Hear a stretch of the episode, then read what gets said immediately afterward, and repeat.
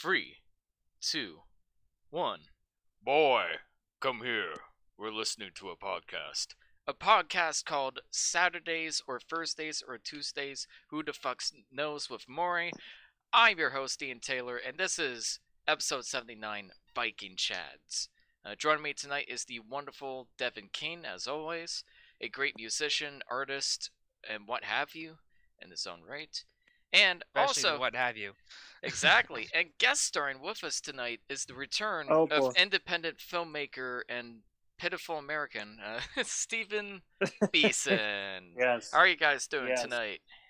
Oh, I'm I'm doing great. I just got back from saving mother, avenging father, and killing Fjölnir. Uh, no, it's no. I'm glad to be here. Uh, I, I I've been planning to be here for a couple of weeks now, You, and uh, I managed you- to. s- I managed to see The Northman in theaters. I'm very excited about that. Hell yeah. Uh, Mhm. you know, it's it's funny. This is the first time that I've been to a theater since uh, 2019. I was thinking about this. The last time that I was in theaters, I saw uh, Joker and I saw Once Upon a Time in Hollywood, and both of those were about a month apart from each other. So getting back into the cinema, you know, feeling the the you know the energy of uh, all five people there to see the Northman, which wow. uh, and, you and you finally have a new Sigma male personality to adopt that isn't Joker. yes, new new literally me dropped. Uh, so Can you get your shoulders to be as big? I'm I'm gonna try. I'm doing keto. You know, we'll see what happens. The Uh, Viking diet. Got a like a paleo diet. Yeah, yeah, something like that. Oh yeah. Just eat lots of meat and drink lots of mead and run around and scream. There you go. You got the Just, diet just down. eat, eat, eat, eat fish and drink the bloods of your enemies. Out See, of you got. Yeah. See, you do that already, So- Steven. You're good to go. Something, something. Uh, lamentations of their women. Yeah. Also, Nathan Shapiro will be joining us later tonight. Uh, he has some insight to offer on Viking culture and has actually seen the Northman as well. So he will be joining us for that part of the discussion. So feel free to look down below.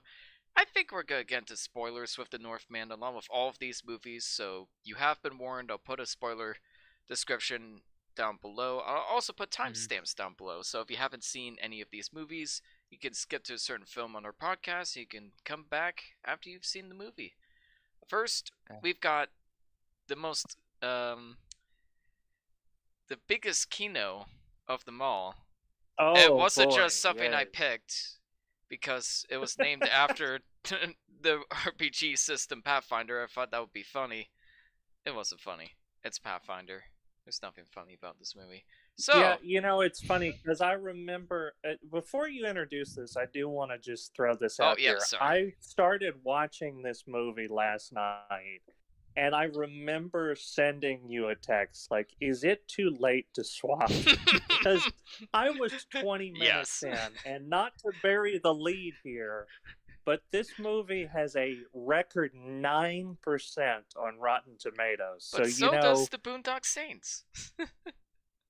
uh, the Boondock Saints has its moments. This movie does not. But uh, let's get into go it. ahead.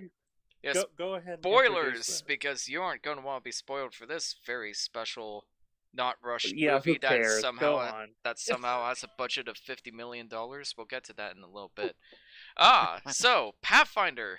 What the fuck is this movie? Oh, so um, Karl Urban is found as a kid. They just rip off the um, backstory for Samus and Metroid, where this kid had his parents killed by the evil bad guys. Who are the evil bad guys? I don't know. They don't even have subtitles for their different language, so I was confused for half the fucking movie. Uh, Oh. So Karl Urban was found as a child by a group of English-speaking, handshaking Native Americans that grow him up and train him, but they also think he's a devil. He's not like the others. He's gonna bring doom to his clan because there's not an original bone in this fucking film's body. So, as he grows up, his uh, half his tribe gets violently murdered, and he goes on a killing frenzy, and that's pretty much what the story is about. And I'm I'm 100% serious. That's literally what the movie is about. and This it is uh, so I, I I can sum up this movie in one sentence. This is basically Uh, Vikings versus Native Americans as portrayed by uh, white people. Uh, that's the movie. Well, That uh, perfectly okay, so describes the wanna- film. I, I want to I want to jump in here, and and I'm I'm gonna be pretty merciless about about this Ooh. film. So Can't Please wait. do. before I do, before before I do, I do want to say one thing to kind of preface this. So Karl Urban, I think he's a very talented actor. Mm. I think he actually is one of the more underrated actors working today. I think that I would put him up there with like Tom Hardy as far as someone who, in the hands of the right director and consistently getting the right roles, I could see him, you know, like he's one of those guys that I could see having a run as good as like De Niro or Pacino was. You have to know how to work with him. And if you look at him in something like Amazon Prime's The Boys, I mean, even if you look at Thor Ragnarok, which I have my personal objections to, it's very formulaic of Marvel, and I think it only made that problem with Marvel properties worse. But even you know, even if it's a style and a sort of formula that doesn't particularly resonate with me, he's still funny and charming and well. You know, he, he's giving his all in the performance. Like he's, but he's also being directed by people who actually care. So this movie is, is not an example of that. This is directed by the same guy who has directed such hits as Conan the Barbarian from 2011 and the Texas Chainsaw reboot from 2003. Oh Uh, no. This movie, it, I I also, we kind of touched on this earlier, but all of the Native Americans in this movie sound like they're from the Midwest. These are the most Boston sounding Native Americans from ancient times I've ever heard. Trying to um, s- do that Native acting- American talk while they're at it. This it doesn't is work. yeah, no, this is honestly some of the worst acting I've ever seen. It's so and again, bad. I, I I don't know. Again, I don't know. I mean, like I said, I really like Karl Urban. This could just be a really shitty director. he also and had I'm nothing to thinking that with. Yeah, no, no, the script is terrible. And and let me say this, I, the script is like nonsensical at best and generic at worst. But it's it all of that might be forgivable if this film wasn't so goddamn ugly. Yeah, like the brown This is- color palette looks terrible. I think what they're trying to mm. go for is like, oh, if it looks more like dirt, it's gonna look realistic and grounded and gritty. But the Northman and Valhalla Rising show that you don't need it to have this ugly color palette in order to draw the realism in your scenery. It just makes it look terrible, and it also makes the elements that like aren't color graded and weren't meant to be color graded that way just look so much worse. Like, yeah, this film just looks like shit, and it's a shame because there's shots that could have looked cool if it was like shot in an interesting way or cut together in an interesting way. Like there's like this the ship they walk into at the beginning of the movie is like, okay, if this was like lit and shot differently, this could be like a really cool looking scene. Like there's something here like storyboard wise, but no, it's just they let's slap a brown color palette on it and have editing that's on par with the Taken 3 fence climbing scene throughout the entire movie. There are several points in this movie where I was watching it with my mother and I said, I don't know what's happening. I don't know where the characters are, what's happening, what's going on, uh, where am I? And that's the Well, perfect this is- feeling I, that I, I describes don't I don't fully agree that it everything looks kind of butt ugly. There were some cool, interesting shots like earlier on. I think I do think that you know they shot this on film and then probably over processed it like digitally, so it's got kind of a lot of ugliness uh, there. Um, but yeah, often I just found myself kind of drifting away and doing other stuff while the movie was on in the background. Just it's like, well, I have to watch this. I'll just click play and then do some other stuff because No, I I, I had the same experience. Watching and the movie wanna gives you the same feeling. No, and I, I, I want to stress I, I really try not to do that. I mean, Yeah. I, I feel bad about that if it's a movie that, like, you know, is actually trying. I mean, but it this, demands your this is- attention and there's like and you know that there's important stuff going on then you really want to pay attention but if you got other stuff This- that you could no, do no, and this and, and it doesn't is- inspire you to keep engaged then it's just like yeah yeah, why am I bothering? No, and? I, I mean the, the thing about this is like uh, it's so like you were talking about it's so flat it's so brown and dirty they've put these kind of oversaturated blues all over everything. Yeah it's, it's It's very just- filter heavy very you know color graded. This is very like generic uh hollywood 101 type of filmmaking and this it's so Well, middle of the even- road that it's i just don't yeah. I don't even think that it's generic hollywood. I mean here's the thing.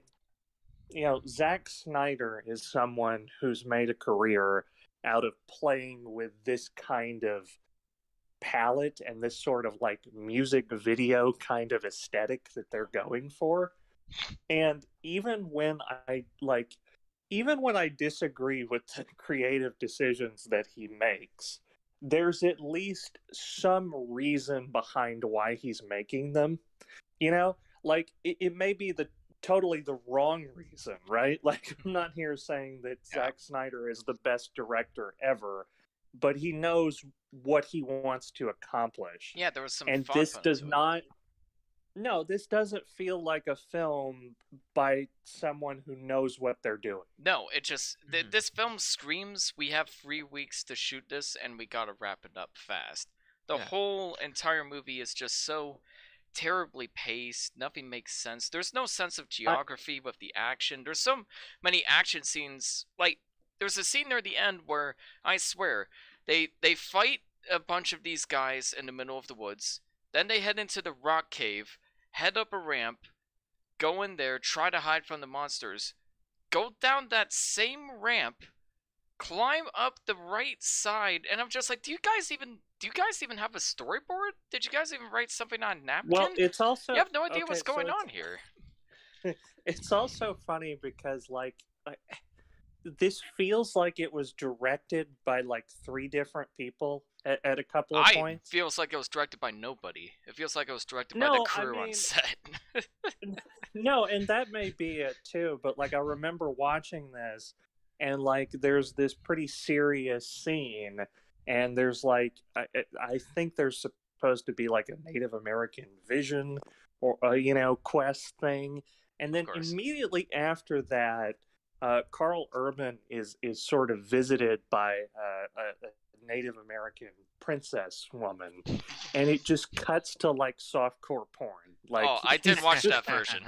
You watched the unrated no, version. Uh, Wade. I, I, I, I, I saw the unrated version as well that included those scenes, but like even the the ones that were put back in, like didn't Oh, add they much added to it. nothing. Yeah. It, it, it. it added time, so it was it was on screen longer. Like I I ended up watching the movie for like ten more minutes longer than, and and I'm like I, I gained nothing from this other than more minutes off of my life. I did like how this movie opened up. I don't know, there was something very I agree with that. interesting somewhat. about the like I I love the opening. It kind of reminded me of Tarzan in a weird way, where you know like that ape mother kind of finds this abandoned child, where Hmm. you know this this native woman finds this abandoned you know uh Viking kid, and he's kind of traumatized because he's just surrounded by dead bodies. There was something kind of bittersweet and, and nice about that.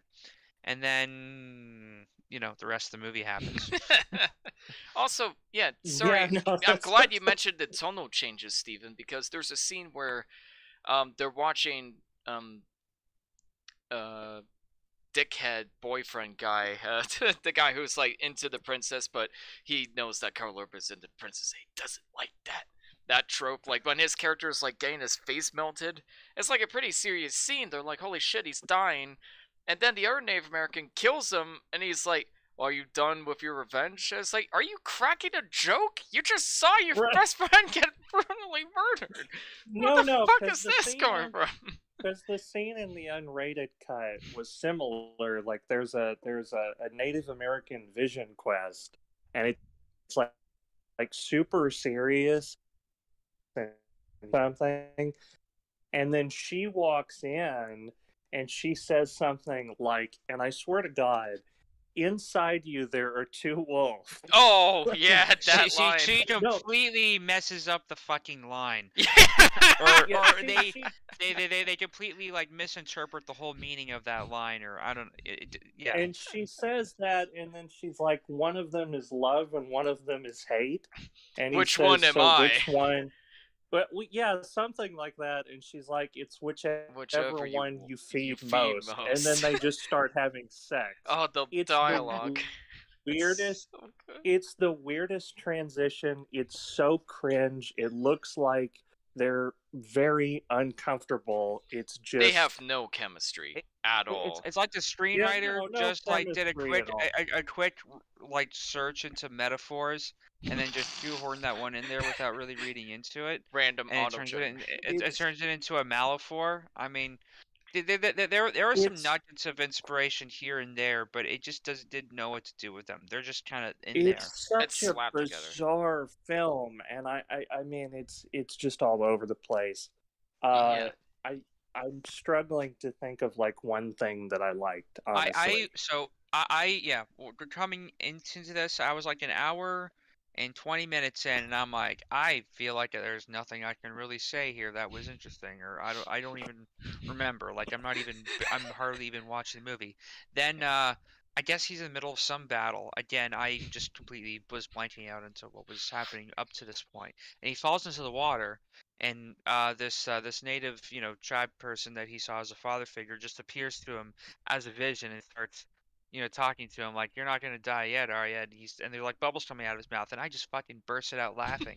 Like this is the funniest fucking like vision like by a dead person that i've seen it's it's it's hysterical it's just a Richard wa- Nicholson it- scene from Nice it- it- Guys. I, I, I, don't I don't think it was intended to be, but it was fucking hilarious, and I'm like, okay, this is fun now. It, it, it took me an hour and 22 minutes into the movie to to find something interesting to talk about. That's just it. This movie is. I, I was really hoping this movie would be so bad it's good. Just hit that sweet spot, like in the name of the Kane or under garbage fantasy movies, but it's If so. it had more scenes like that, it would have been like Yeah, it- more- I, life wish is so they had exciting. more absurd out of the out of the water or out of uh yeah, out of left field kind of things like that, where they were trying to go for a certain effect, but it has a complete op- opposite effect. That would be interesting. Yeah. But most of this is just like well, and barely did competently made anyone kind of. did anyone notice that that's also Clancy Brown? That's Yeah. the big bad Viking. And I can't understand anything he's saying Yeah. because there's no subtitles. Why are there no subtitles? It adds Oh, nothing. It means I, I had subtitles in mine. Wait, what? No, no, no. There, there, there, there were subtitles in the version that I watched. Yeah. There were Yeah, no there were subtitles subtitles, in the watched. Amazon Prime think the- version. I think I think the fucked up. best written dialogue was when they were speaking Icelandic, which which is and, and, and that's probably the most authentic aspect of it is probably the Icelandic dialect. But you know, the depiction of the Vikings is very off. They didn't really have helmets that looked like that. That's very No. much uh, They just look like, like, an opera. Like we'll, we'll we'll have someone clarify this, but like the yeah the, the, the yeah they, they look like orcs from fucking Lord of the Rings, yeah, which I- is probably where they got the design note from. yeah. They Well, look like I mean, Nazguls and like- orcs just hate fucked and Yeah. made bad guys, and those are the villains in this movie. Yeah. And yeah, the Amazon the, Prime the- the point I was yeah. getting to is like the, the, the horned helmets is something that the opera made up to depict Vikings because they true. wanted something visually interesting to show. Yeah, so that's where that comes from. And this movie falls victims into thinking that's what Vikings look like, uh, which luckily is a trend, is something that changed that when people actually do their fucking homework and read into what you know Vikings were actually like. Which uh, I don't know why we, we why we aren't talking about how to train your dragon. You know, Oh, I mean, I didn't even think about honestly. I mean, the original Thor would be better than this, like from the Marvel movies. Basically, I mean, any other movie uh, would be better than this. Literally any other movie. Yeah. Yes, I Uh, I'll watch Space is- Jam: A New Legacy again. Actually, no. This movie's shorter than that. That's the one thing I like about this movie is that it's mercifully short, which is more than what I could say Okay, about Space like, Jam: A New I- if, Legacy. if we're talking about movies that butcher Norse mythology, th- but that's also interesting, literally anything else would do. Literally, any other Viking It- movie. Go watch uh, I don't know. Go watch the worst episodes of Vikings, and that's probably better than this movie. Yeah. Oh, a hundred percent. I, I Yeah, mean, it's there's- not there's- incompetently made enough that it's like charmingly poorly done, and it's not interesting or, I mean, you could tell that it was professionally made with like a crew and whatnot, but there was just no direction and no uh, interest in the storytelling that really grabbed my It's attention. and really just made so boring. Yeah, it's Yeah, so and- repetitive. and, and, and that and that is a term that I have tried to cancel out of my vocabulary when reviewing movies because it's so overused. But I would apply it here. I was just bored and uninterested, uninvested. That's the only time I'm ever going to use that word on this podcast. Yeah, I, I it think it's deserves it. fair. I think this film is deserving of it. There's really nothing we can say about this. I mean, it is a nine percent on Rotten Tomatoes. Uh, I, I, And, I'm, and that's I'm- the only time I'm going to say I agree with a Rotten Tomatoes rating. no. It's, I, I actually think that's eight percent too high. Uh, this is just terrible. Uh, This th- Ah, this is a movie that talks about pathfinding and couldn't find its own path there. That's my yeah, review. and the Ah, villains God, themselves, like they could have at least done a good job of this, making them cool or intimidating, but they're just so stupid. They're so stupid. Like there's a scene where they're on a mountain, and it's just, and Clyde Sprout's like, "All right, we could fall. I got a great idea. Let's all attach ourselves with rope." So that, uh, yeah, I'm just like, that's a terrible idea. Because if you do that, then if one person falls, every other person falls. And sure enough, that's what happened. And I guarantee you, they were just like, I, I have. The, the screenwriters must have wrote themselves into a corner just thinking, I, I don't know how to get rid of the bad guys. I don't know how the heroes are going to get out of this one. I know. Well, just throw them on the side of a mountain with the worst CGI snow and CGI mountain backdrops imaginable. This movie has the same but a higher budget than Annihilation. I, I just I want you to think on that information while I carry on with this. So, and yeah, and we just need an excuse to get rid of them. So just tie time all the rope, and they'll all die except for Clancy Brown because he has main villain plot armor. Even though Karl Urban one shots every single other guy, there isn't even like interesting like action tension. Like there's so many scenes where it's like you could have done something interesting, but you didn't. Like the first time where he's first to fight the other guys, I'm like, okay, you're pulling an Aquaman here, so he's gonna you know, fight the big baddie. He's gonna lose and barely be able to get away, but he kind of has to get his grips and fight him at the end of the movie. It's like that's kind of interesting, like action storytelling there. But no, he just fights a few guys and runs away. It's like every single Well, time I'm- they could do I'm something interesting, they gonna- just don't do it. No, I'm also gonna I'm also gonna just bring up the fact that there's a scene in this where Karl Urban and I, I I don't know, some people have to like cross a river of ice Yeah, and it's so hard to tell that that's even what's going it's on so or that that's so poorly edited. it, was like one there's shot where you see no the ice cracking, and I thought that was kind of neat. But why do I feel like there isn't any danger here? Like that's Well, a beautiful no shot of him walking no on the ice, but I, I It's like- just oh, the ice yeah. breaks and they all get up. It's fine. Nothing happened. There's no consequences here. Moving on. No, this is. I, I mean, it's also worth noting that this is a director who uh, is not coming from a background of film. He's actually coming from a background of commercial work.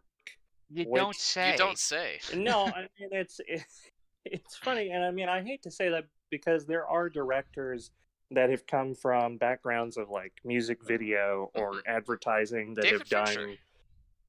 Really well. I mean, but this is like Oh yeah, this- I mean, um, fucking uh, Michael Bay uh, was huge in commercials and music videos before he got into filmmaking.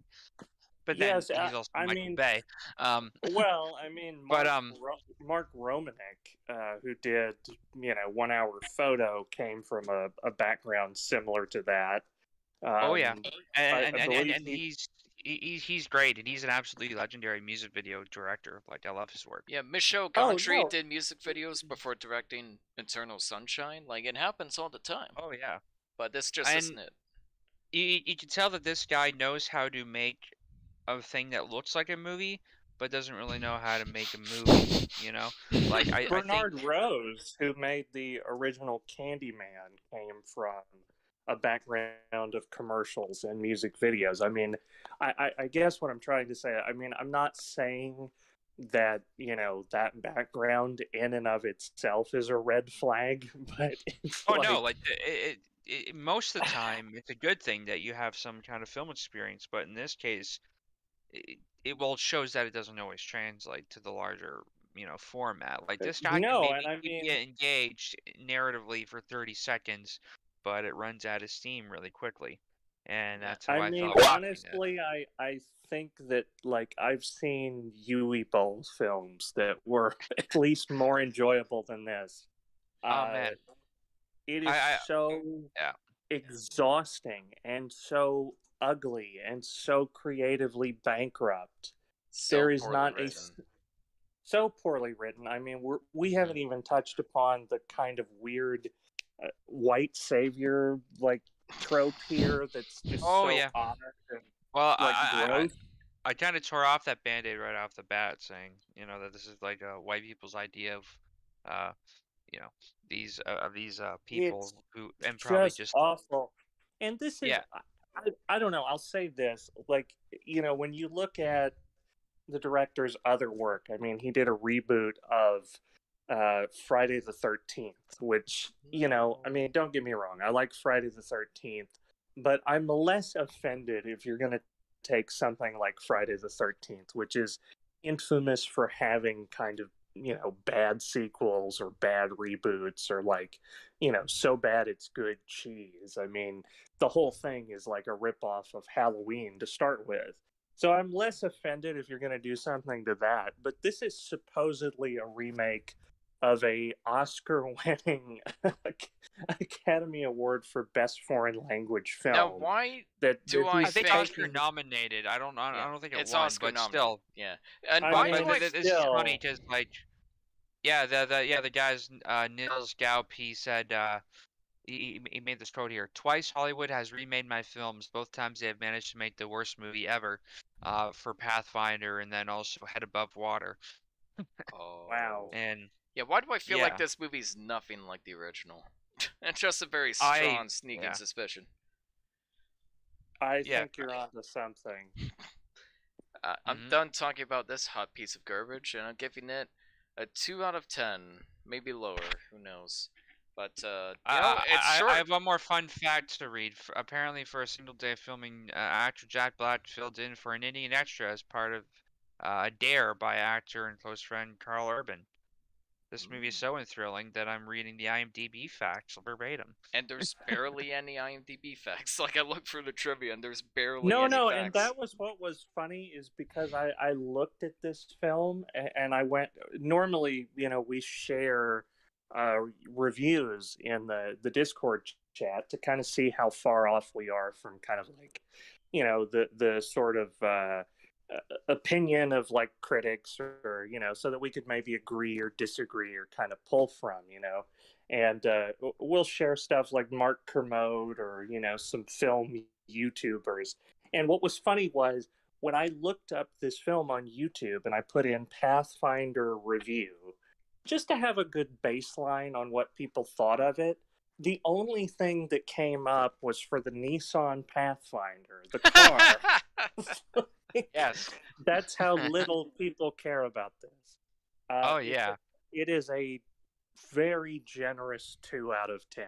This I, movie I, I is found one review from like Simply Media from literally like 12 years ago, and even back then they're saying that this movie's boring and uninteresting. like it didn't even have a positive uh, reception when it came out. what would you but give yeah. it, Devin? Uh, ca- do I have to give it a rating? Yes. I, I'm, I, I'm the so.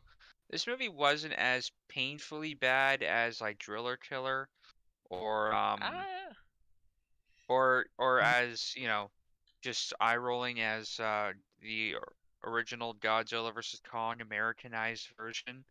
Um, screw you. I, I was just, I mean, I, I was just so you know unimpressed. Well, no, I had one good laugh with that whole scene. Like that scene, just by itself, com- out of context, is a six point nine. The rest of this movie is like zero. I, I just was so evenly unimpressed by it throughout. Um, Yeah, and that's higher than your negative score for King Kong versus Godzilla.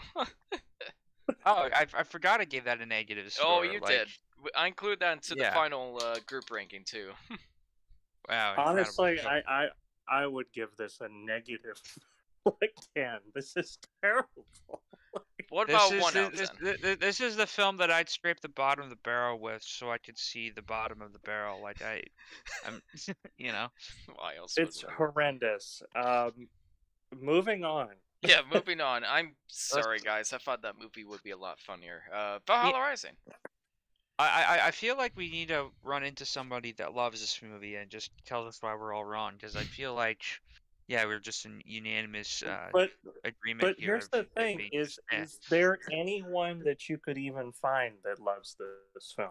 I, I, I had a buddy at work when I mentioned Pathfinder. He says, "Oh, I like that movie."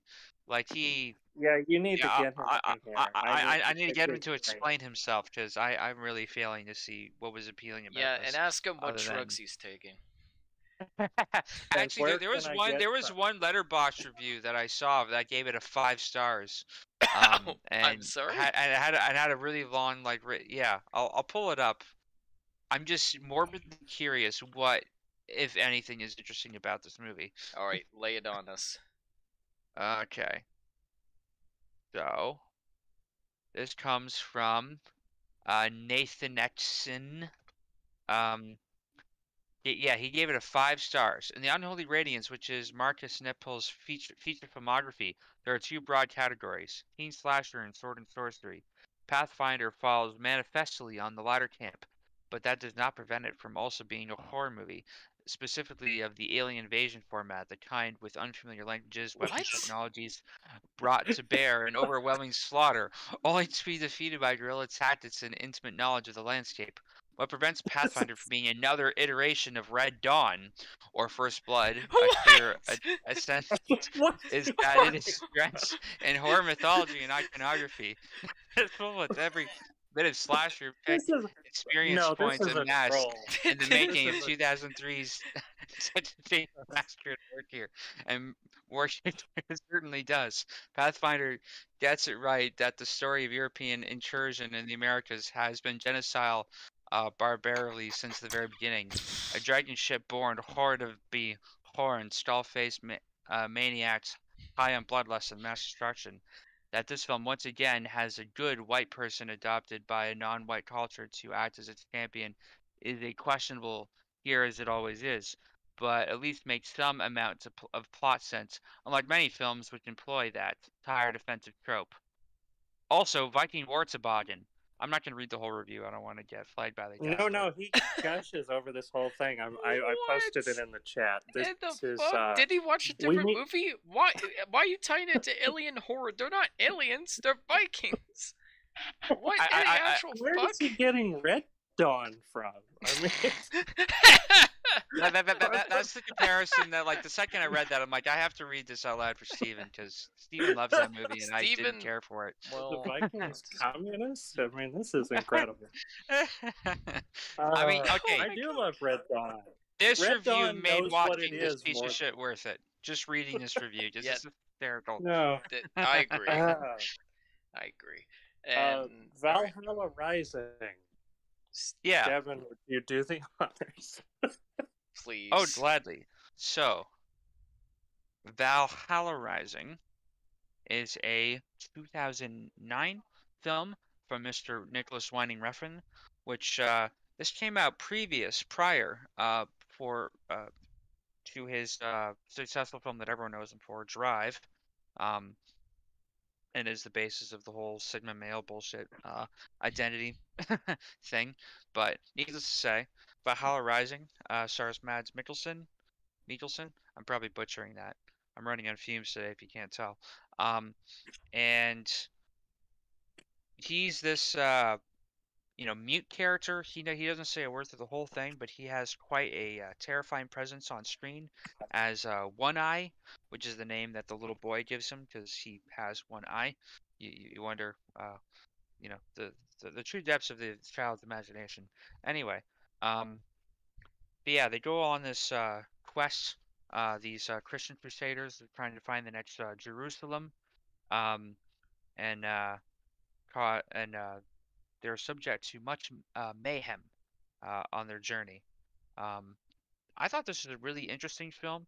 There were a lot of moments that really grabbed me, but a lot of uh, times where I don't know, I felt like there was maybe some emptiness to it. There was some uh, primordial element though that I really appreciated. Just um, I like the opening text saying that this is just, you know, at the beginning there was just man and there was nature. Like this is a very primal, elemental type of film that you can tell was made for on a very limited budget and he was really experimenting with these kind of ideas. There were these little uh, you know visual montages and cutaways that illustrate certain ideas um, although they have some very obvious use of like uh, masking and like digital paintbrushing which is a, a, technique that they use in color grading pretty frequently although it's not uh, so subtle here when you see uh, you know people's faces kind of be lit sort of unnaturally.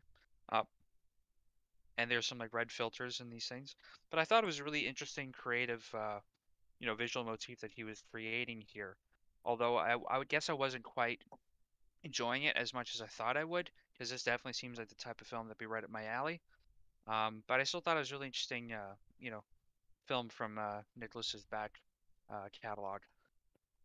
Well, I mean, it's worth noting that, yeah, as you said, this is before Drive for Nicholas Winding Refn, and this is also before Hannibal for, for Mads Mikkelsen. So you have two people who are kind of like almost about to hit it big within like two to three years of each other.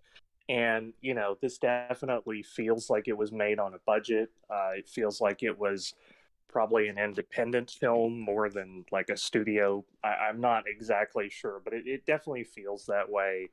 Um, I think you know, and I, am a pretty big fan of Refn. I, I love what he does, and you know the way that he presents things and his sort of style. That's you know the the stark lighting and you know neon sort of aesthetic. And I, I will say this: I mean, I, I think that it's good. I think that it's a little bit of a lesser work. I feel like he's playing with a lot of things that he doesn't really uh, perfect until like only God forgives.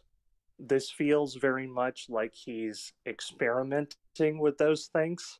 Um, only God forgives was actually dedicated to uh, Alejandro Jodorowsky, I believe, and yeah, yeah, Jodorowsky, and so I, I feel like you know, Jodorowsky, of course, made The Holy Mountain, El Topo, all of which were like acid westerns, these sort of surrealist, you know, LSD kind of like neon lit westerns. And I feel like this is an acid Viking movie. And yeah. it's it, that's basically the best way that I know to put it. I, I did wind up uh, watching, uh, there's a channel on YouTube called Vikings React. And they did an hour long they did an hour long deep dive into this film and sort of the culture and the, the history. And I thought that was fascinating, uh, maybe even more so than the film itself, where they were talking about even the lines of dialogue, um, where you know the the the pagan old culture is talking about how you know bizarre it is that these Christian zealots you know are, are eating their god you know? Yeah yeah no I, I really like the way that they're putting it and, and really showing you know christianity kind of its early forms and it being start of starting almost as a sort of a cult or at least in the eyes well, of these uh, people that are um well no and it's it's kind of different because you know you see stuff like this and you think about like the knights templar and they're going around and you know, slaying dragons. And this is kind of subverting that in a way and, you know, talking about the people who are seeing this like, you know, this is weird. Like, yeah. this doesn't make sense. Um, and it's like they only have one god, we have many gods. Fuck them. Yeah, no, and, no. And, and, and, I thought that was super interesting. I really liked how stripped down and elemental it was. It really feels like just people living in this landscape, and they only have hear, tell, or experience that sort of inform their worldviews and what that kind of looks like. Like I thought that that was super interesting. Yeah, no, it, it's. I mean, it's a fascinating film. I'm I'm glad to have watched it. I don't know that I connected with it quite as much as I wanted to. Like mm-hmm. I said, this is a this is a lesser work from a director that I love, and it's sort of like I like it because he did it. you know what I mean? Well, yeah, uh, it's it, like you can see where he's going to be coming from this film. Like this film feels kind of like a rough sketch of the things that he would perfect later on, and I feel like he's really honed in on that craft since. And for oh, that, it is super yeah. valuable. Like, you know, this I haven't seen his like early early stuff or his like Dutch films. I think that'd be really interesting to look into. But yeah, I remember, the the I remember, yeah, trilogy. I remember going back and seeing like Stanley Kubrick's very first film that he ever made, which is something he tried to bury. He didn't want people people to see, and really, like I'm not going to spoil that film, but the way it plays out is kind of like a, a really particularly ambitious Twilight Zone episode. Like, and, and I can and I can see how he would have hated it, but for me as a someone who really loves and admires his work, I really value seeing it because you can see how he started from this very low level, but was really had a vision he was really trying to go for, and you can see the the, the seeds of that really being planted. So I feel and like... that's kind of how I feel about this. And it's also, in fairness, I mean, I have the same reaction to Eraserhead. A lot of people say yes. that Eraserhead is like Lynch's best, and I, I disagree with that. But I think I only disagree with that because I've seen you know Mulholland Drive and and Lost Highway and Fire Walk mm-hmm. with Me. Like I've seen him perfect the things that he's doing in in Eraserhead. So I, I think like I think this is a similar situation where it's like this is a really good blueprint for the guy that I'm you know that I love. You know what I mean? Like like this yeah, is no, kind of like exactly. this is like Reservoir Dogs with Tarantino. This is a very early sketch. Mm-hmm. Mm-hmm. What did you think, Ian? You've been quiet. I'm afraid to ask. I really, really didn't like this movie. Oh I God! Just... Here we go. It, it but, just but, but it, you, you, didn't like it not as much as the last film, I'm sure. Oh fuck no! This is way better than that film. For starters, uh, it looks much better. uh, it's oh, edited yeah, right. properly. It it has a great soundtrack. Like I don't know who did the music for this film, but it has a killer soundtrack. Like I've officially added that to my Dungeons and Dragons playlist, even and it fits the crazy yeah. vibe of the film so well. I think the problem is like it's empty and stilted to a fault in a way that doesn't like reference films like he are very stylized and very um, artsy in a way, but usually finds narratives where that kind of fits. But in this kind of gritty, harsh setting, it just seeing people like sitting in introspective poses or standing perfectly in the scenery so it looks nice for the camera that stiltedness doesn't really work for this kind of setting and i think that's something robert eggers nails in the northman was getting over that hurdle to make for a more naturalistic feeling movie but here well i, I just would, feel I it argue... really clashes with the movie. Well, I mean, and there again, I mean, the the thing that I was kind of trying to allude to to begin with is like this is not a traditional Viking movie in the way that you know uh, uh, Jodorowsky wasn't making traditional westerns. You know what I mean? Like this is definitely you're taking that framework and and trying to place your style on top of it. yeah, it. and that's fine, but I think the problem is I'm just not invested in the world or the characters at all because I feel like I, mean, I know nothing about it. And the thing is, well, like, you don't need dialogue to convey that. The thing I was aspect I was most excited about with this movie was that there was barely any dialogue. Was that the protagonist never sleeps? Sorry, never spoke. Mm-hmm. Well, he doesn't sleep either. But something like a movie like Embrace the Serpent, all right, is completely visual storytelling, not a word of dialogue, but it has actors that actually express emotions and actually has like a believable world and you can tell so much about the characters and the world they inhabit just by their actions and their the way they look at each other and the way they interact with the scenery like they don't need a single line of dialogue to con but they convey so much. But this movie barely has any dialogue, but it conveys nothing. Like there's just nothing in place Well, I think of it's more- I- I sacrificing mean- dialogue and um, for the sake of atmosphere that Well, I mean, wasn't I dis- I- interesting enough for me to be attached to it. I disagree with that. I think there is a I I think again it's rough, it's on a budget, but I think that there is something That's not the part that that's trying me. to I I think I think there's something trying to be communicated here. I, I think you're maybe being a bit too trying harsh. to I be communicated, sure. Successfully communicated, no.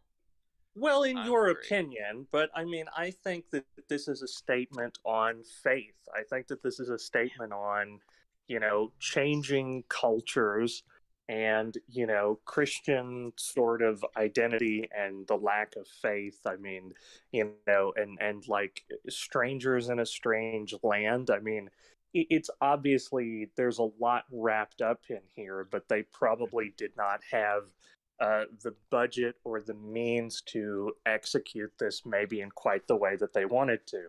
And I think it's commendable. I mean, I would put But my this problem is honestly, I would put this- on. I would put this about on par with the Neon Demon. Uh, You uh, know, it's it's not my favorite from him by far. Um, but I I didn't hate it. I I think it's well made for what it is, and I I found it interesting. Well, the thing is, like, the budget Yeah, like, isn't I- the I- problem for I- me. The problem is just the approach. Like, I I really don't like how it, it feels like all of the actors were directed to act as stilted and awkward and robotic as possible, and that's that doesn't really work for me in a story like this. A story like this needs to feel like visceral in a way. It needs we really need to feel the emotions of the characters and what they're going through, but I just feel nothing. Like Mads Mikkelsen is one of my favorite actors of this generation. Like I think that guy is if he gets a better agent, that guy is going places. He is one of my favorites. But Nicholas Winding Refn took that and turned him into an emotionless, stilted, awkward cyborg of a character. And Well, I can't forgive him. I, I- I think he had a very intimidating presence, despite the fact he never said anything. He was just sure he looked cool. elemental and, and, pri- and primordial in his thing. Yeah, like his whole, you know, makeup design was fantastic as well. I'll but agree with that. I, I do think that everybody being stilted and contemplative didn't quite make sense. Like I think there should have been more dynamics in the characters Yeah. themselves, and they all like like like so, someone might be particularly quiet, but the other person might be more particularly vocal and, and and outwardly and ignorant. Like I think if you had more of a variety of characters that view that that, that view things differently and seeing the dynamics of that play out, I think would make for a much more kind of interesting, engaging story. I did see one comment that um or or one uh, review saying that this feels like a uh, a uh, kind of spiritual successor to Aguirre, Wrath of God, which is the uh, Werner Herzog film. I have yet to see that one, but I am interested in what kind of parallels might be It- drawn I, between that like, movie is very films. different because yeah, it has a similar like atmosphere to it, but the characters all feel unique. There's actual dynamics. There's interesting dialogue. There's actual emotions with the well, characters. no, None and I. I mean, I, I kind of, I, I do agree with you to some extent. They kind of touch upon that, like what you're talking about with, you know, there is a character who, uh, towards the end of the film, essentially stands up and, you know, spits in the face of God. I, I mean, there's an attempt to do that. Um, and I, I would disagree that that uh, Mads Mikkelsen's character is a a, a cyborg. I think that there's maybe just a bit more to it. I mean, he does show, you know, compassion towards the young boy, Does which he? I, I mean, I didn't even get yeah, that. no, he does. He offers him protection. He's the only person that he doesn't Yeah, try to viciously okay, but murder. does he emotionally convey that? Is that seen in the character's eyes? No, or because at he's all? a mute. He's a mute, and he only Yeah, has mutes one can eye. have I mean, there's emotions. only so much that you can communicate Mutes when can you have don't. emotions. I, I I- I think this film is so nihilistic that the most moral uh, character in it is a cold-blooded mute character. No, no, I think that's definitely it. And I mean, I, I don't, I don't know. I disagree. And don't get me wrong. I mean, again, this is not my favorite Refn film. This film is definitely flawed.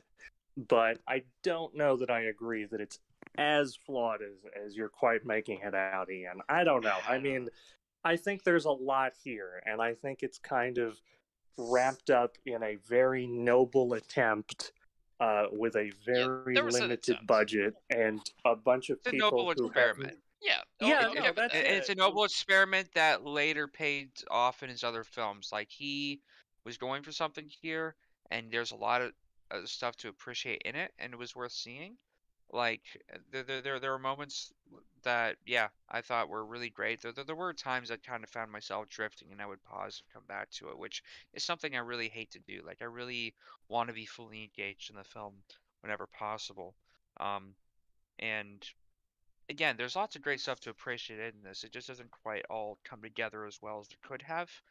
Um, I don't know if a if a different edit would have come or if they just didn't have quite enough material to work with. But again, this is some this is a film that helps you appreciate this guy's later films. Like, you know, everyone Yeah, well, and I mean, and I think it's and, people I like us it's- kind of ruin it for people with how we talk about it. But watching this film, you can see where he came from, and you can really appreciate the craftsmanship that went behind Drive more, seeing where he, uh, yeah, was coming from. well, there was an Well, yeah, no, for sure.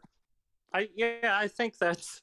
I I'll think give that's it that. Like it, it was very ambitious. It reminded me of Terrence Malick's worst films in a way where it's like the ambition is there. There's an interesting style and direction to it visually, but it just doesn't feel like you know what the Mm. fuck you're doing. Like it doesn't feel like there's Yeah. a well, clear direction you want to take the while story. to know what you're doing in a way. I mean, you know, Oh, yeah, it's like that's true. you And, gotta and you can't know somewhere. until you try, right? Agreed. Yeah. Well, and I mean, That's mean, one I good think aspect about it. I'm actually curious now. So, uh, let's see here. Valhalla Rising came out in 2009. Mm-hmm.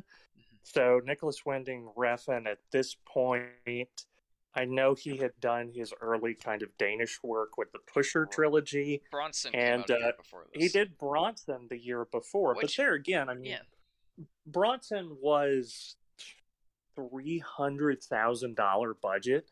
I, I mean, this is actually this think is that might be his probably- best movie. Well, it, I mean that's fine, but you're you're what I'm what I'm trying to like say is I, I mean this is definitely you know it's an independent project. I feel like more people would probably be kinder to this if you slapped an A24 logo in front of it. You know what I mean? ah, Oh, well, think people would be a eh. we'll talk more about that later. Don't I worry. disagree with that. I'd still hate it. Well- There's some A24 films I don't like. Like, I don't want to make it seem No, like but I, I like all mean, their as far as like those kind of independent, ambitious art house films, I mean, this is definitely it, it, it has vibes, as my friend uh, Kristen would say. You know what I Oh, mean? yeah. Like, uh, for sure. Um, so I Just, don't just, know. I just, mean, just, just put this right up there with uh, with Green Knight. yeah, th- I was oh, less I bored with the Green Knight way than I rather was. watch this. Than I immensely disagree. That film was way less boring than this, and it's longer. Ah, well, because it has there's more of a goal there. There's something there. we will have to agree to disagree. Also, actors can act in that movie. Actors have emotions. Matt. Mikkelsen can act. Matt Mikkelsen is an amazing actor. He's one of my favorites, but he, he it's like he was directed to act like a robot. Like John Denzel Washington was directed to act like a robot in Tenet. Like they're both have the potential to There's be great actors. There's a lot but wrong with Tenet, and John Yeah. David Washington is not it. I But- think he's one of them though. But again, he was directed to act that way because he's been much better in other movies. Like I don't know what directors are trying to convey by making these actors act as still could stilted and awkward as possible. Like it doesn't work for me, man. They're not robots. Give them emotions. Well, and I mean, this is something that you know Refn has talked about that he was always sort of drawn to these strong, silent leads, like your you know Steve McQueen type, and and here he kind of takes that very literally. A little too far. but uh, yeah, but I mean, I don't know. I I I- I don't know. I mean, like I said, I, I I liked it. I didn't love it. It's about on par with uh, Neon Demon from what I've seen of his filmography. That's kind of where I'm at. Uh, Alright. where I'm at with it. I think if you're into this kind of atmospheric, sort of slow burn, uh, psychedelia, you, you might have a better time with it. Um, but I think you might enjoy Only God Forgives more because I, I, I feel like that kind of combination of Jodorowsky and Lynch and like that really just silent character. I, again, I feel like that's where he really brings it together. Um, and Drive is great too. I mean, it's a classic, but Mm. yeah, this one it it's a little rough, admittedly. So Also, do you want to know what the budget is for No, this the- the- movie? A- Again, there's there's lots of elements in this that I appreciate, and you can see those Jodorowsky, Lynch, and Terrence Malick influences in here. But it's kind of Yeah. like phased. It's kind of like a phased relationship between audio sources that um you know w- w- once once some of those things get brought together, they kind of cancel each other out, and it For just feels some it just feels somewhat void. But you kind of have to pull from your influences to sort of find your own voice in it. And I feel like this film was a stepping stone toward him finding his own voice in filmmaking. So it's not my favorite of his. I'd probably give it something like a six. I could bump that to a six point nine for the joke, but really more realistically, it was it, it's like a six. But it does help me appreciate his other films more. I still have to see uh, Neon Demon and Bronson and a couple of the other ones, but um, yeah. yeah, I need to see I need to see Bronson as well, and I also need to see um, his limited series on Amazon Prime. Too old to die young, and I'm gonna give this. yep, I'm gonna give this a seven point five.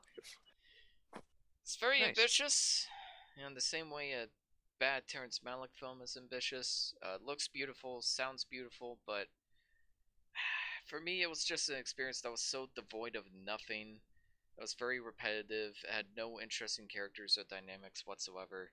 Yeah, sure, it has messages about Christian, the crisis of faith, and you know, dominating other societies to make it your own. But I don't know what the film was actually trying to say about it. I don't know what the film was stance the film was taking on, besides the fact that I was insisting that I was bringing it up. And you don't have to be super unsubtle, but you need to be something. And this film was just nothing for me, and it wasted one of my bad, that, but one of my favorite actors. So that's a crime against humanity, and for that, it gets a four out of ten for me, maybe even lower. Oh, that I- is rough. I Come on, couldn't stand you this gotta movie, bump man. that up to a Nope. six. Come on. Nope, that's four out of ten. Alright. Feel comfortable Hey, with S- that. Okay. Steven, for you, I'll give it a six point nine. Just No! kinda Thank counter you. that a bit. That's I'm not that's- pointing on the fun I already. mean, It, it was Look, it was I mean, it was a way is- more worth my time than Pathfinder. I'll oh, say I that. agree with that. yeah. I mean, a, still. a four is like that's awful. But I mean, getting a drill shoved up my ass would still be a more rewarding experience than Valhalla Rising. well, Sorry, Ah. more than Pathfinder. Sorry, more than Pathfinder. That's what I meant. My apologies. sure. I Alright. need to I need to ping our guy. Hold on a second. Yeah, ping I- our Yes. guy. We Well- are we are moving on a lot more briskly than I imagined we would be. Or well, I mean, there's not a lot to talk about with Pathfinder. But there I is mean, a you lot to talk about with this. like- yeah. Oh yeah. Oh yeah, though, bud. Uh, Fuck yeah. Should I uh should should I go ahead and uh introduce our next film? Uh, let let me just wait a second for Devin to paint our guy.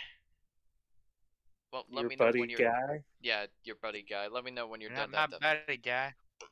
Then I'll uh have Steven take it away. Uh, spoiler alert, by the way. This film just came out, and screw it, we're gonna. I just it. watched it today, this this afternoon. Ooh. Went to our local little uh, theater and saw a little uh, matinee. Uh, and it was like me, uh, my two siblings, and then like three other people. Incredible. And, and it was it was like at the theater way at the back too. Like there's like eight theaters or eight rooms, and this is number four, and it's right at the back next to five. And yeah, just way at the back. That's how popular this movie is right now. Yeah. well, it's also it's also interesting. I went to see it with uh, two friends of mine who uh, are husband and wife, so it was really you know. But it was the three of us, and then uh, there was about I, I would say maybe four other people in the theater, maybe five. Uh, so you know, this was like maybe 10 people at most. Uh, it- it's unfortunate because I think that this film does have blockbuster appeal, and I think more people should should see it. Uh, but we'll get into that shortly, I'm sure. All right, uh, yeah, Nathan Shapiro is here, so why don't you introduce the Northman, Stephen? Oh Take boy, the the Northman. The Northman, Uh, baby. Oh yeah, the Northman. It is the 2022 film from director Robert Eggers.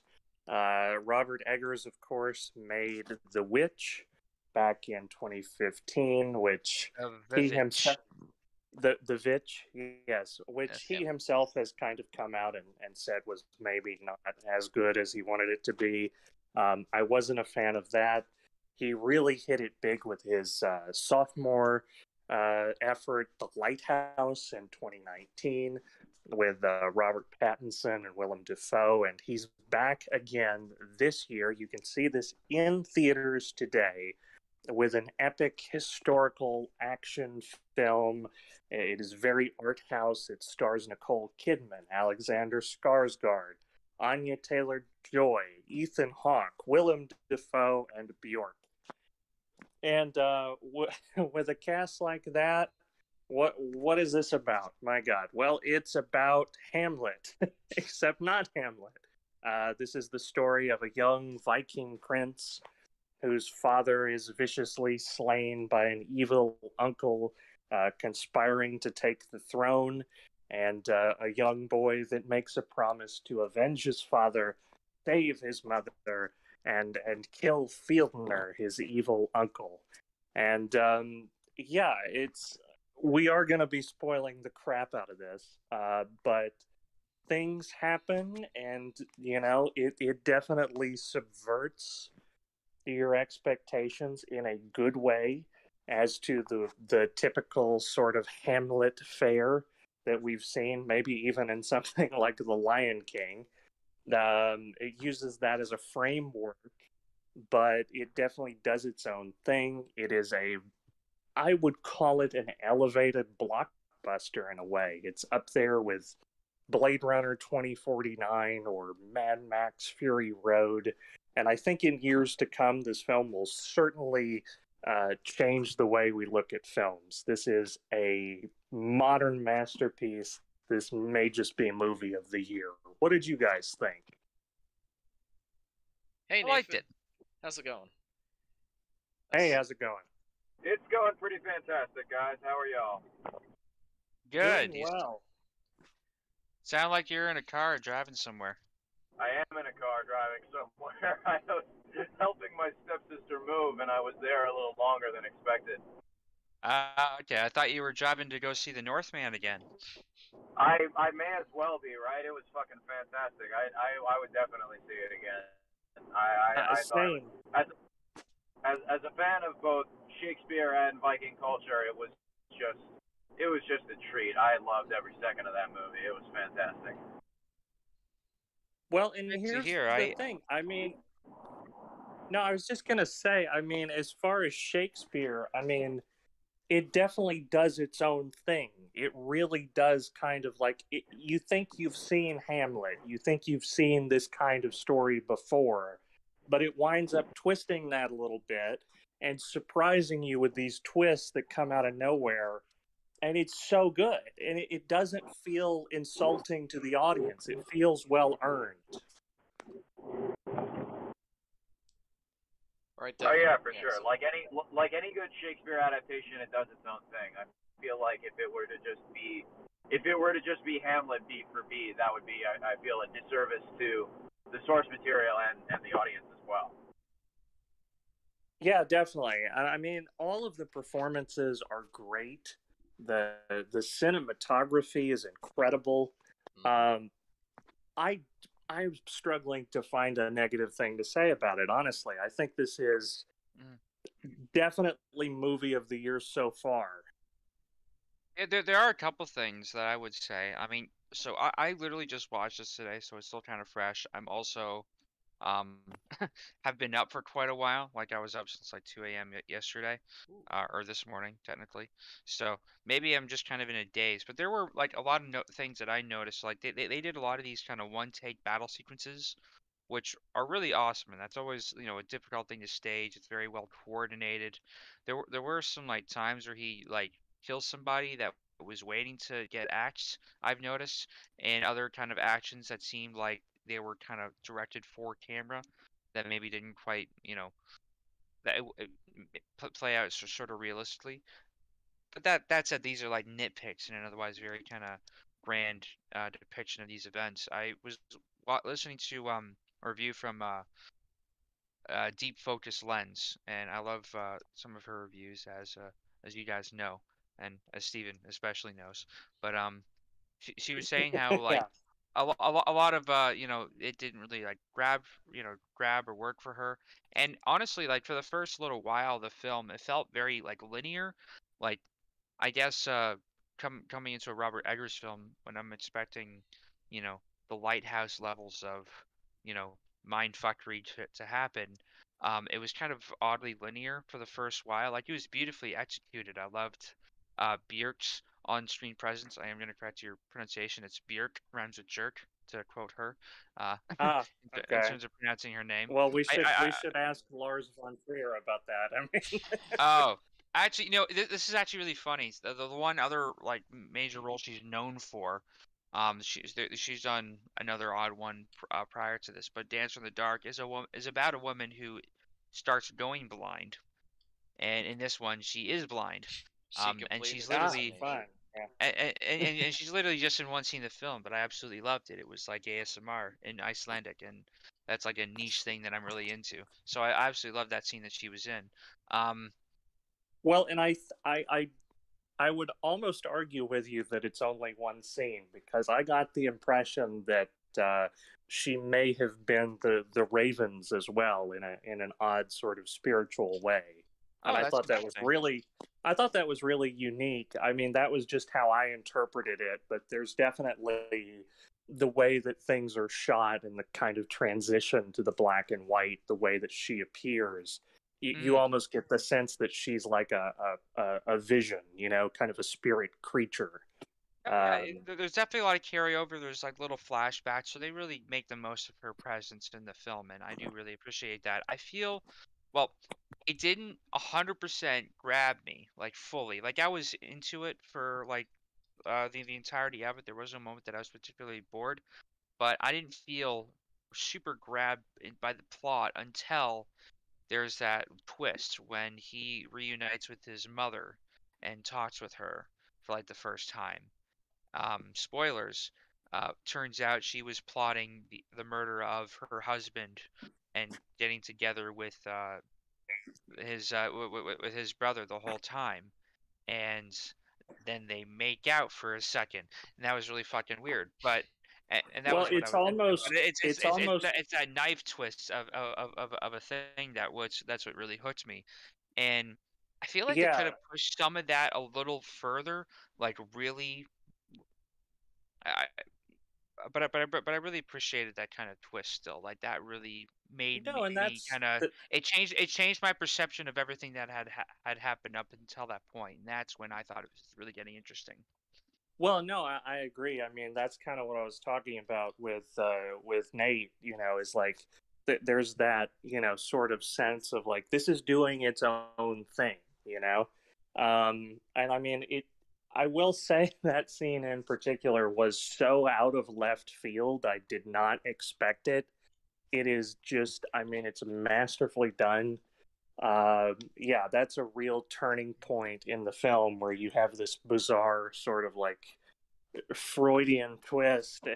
it's, I Oh, mean, it, it it works. It works. there's good though. build up I to never, it too. Like it doesn't. I- I- I- Yeah, I, and I think I just wanted more of that. I wanted to be surprised Yeah. more. Like I wanted, I wanted there, like once things set in motion, and once he is he establishes the mo, like it's very clear, kind of cut, which isn't necessarily a bad thing. But I guess for a film of this kind of caliber, I just really wanted to be thrown, uh, kind of, for a loop.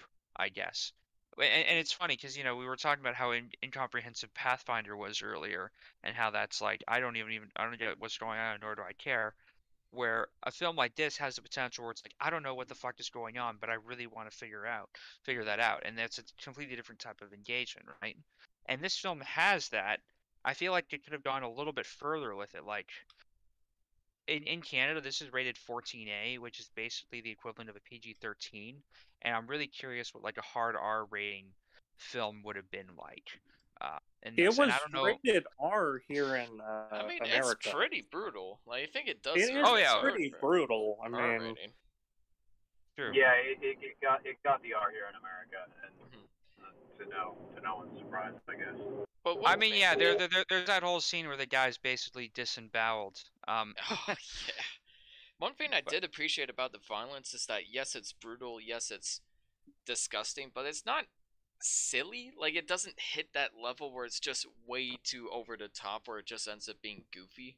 Like it's all very grounded and believable, and that's one aspect I did appreciate about it. But I think I'm gonna have to go with deep focus lens here, where I just I absolutely was not grabbed by this film at all, and the plot test is Wow. interesting, but I'm kind of with you, Devin, where I thought like I needed this earlier. Like where was this earlier in the movie? I was just Mhm. so uninvested at that point that it didn't really sway me all that much. It was impressive, it was well done. I didn't see it coming, but I just didn't care at that point.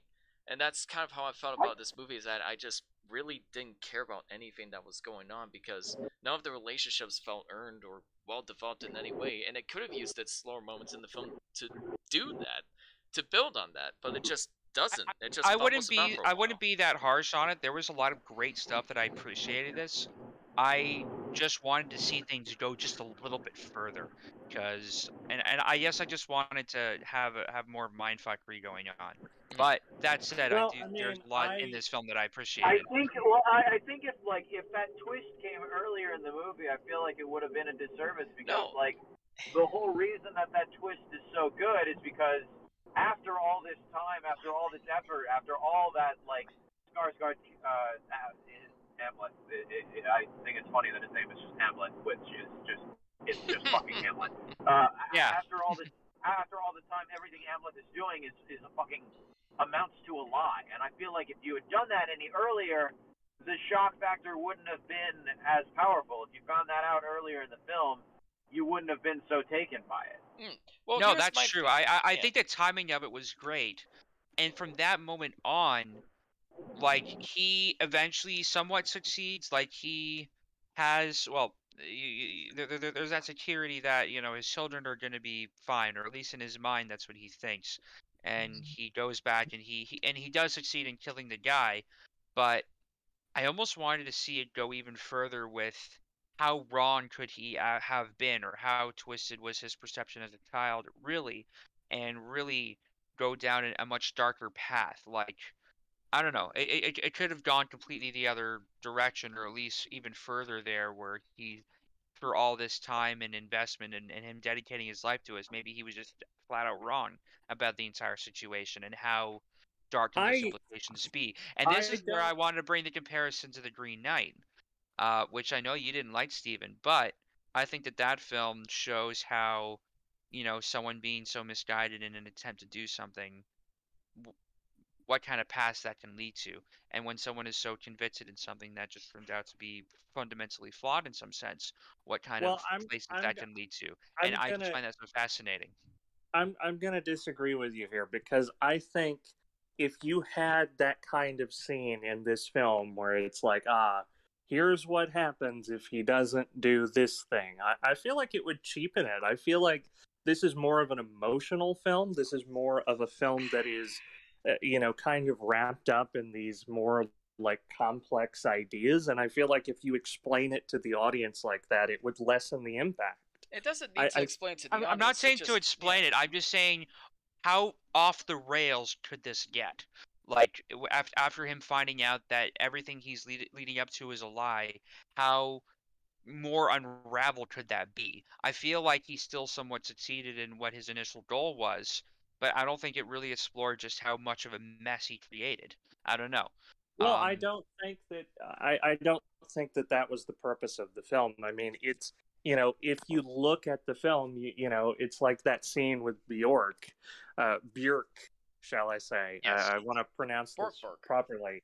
Um, but no, but you know, she's actually appearing to him in a vision and being like, "This is your destiny. You've strayed from the path and you know you're off you know pillaging villages and all this stuff and you need to you know be you know good to the promise you made as a means- child and it's it's like this you know it's exploring this kind of viking philosophy of fate and dying an honorable death in battle and these sort of you know father son relationships and what it means to be a man.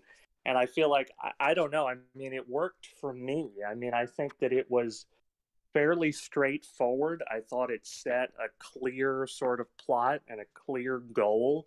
And i mean i i, I think it did get pretty messy. I mean it's but I think it's you know it's it's a period piece. It's dealing with a society that sort of trades on honor, and you know this is how they would want to die. I mean, if we look at Valhalla Rising, that's kind of like a similar theme there, where it's like he has to you know get to the top of the mountain, he has to die in battle.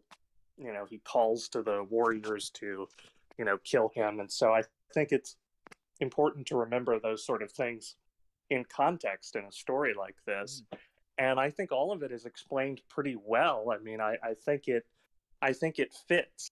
Um, to me this is yeah this is like a mad max fury road or like a drive where you have this sort of straightforward you know story that is held up by this really art house fare. I mean this incredible cinematography incredible you know production design this is like right up my alley as far as, far as films Oh go. yeah, the, the, the- production value and everything they Mm. went that went into this is absolutely impeccable. Like I really no no it's it's I, I really mean, felt like I lived and breathed this uh this world and environment, and I really appreciate that and uh, that that immense, you know, uh, no and it's care, funny uh, because uh, and, and, and detail into it. Like I like I, I I appreciate all of that.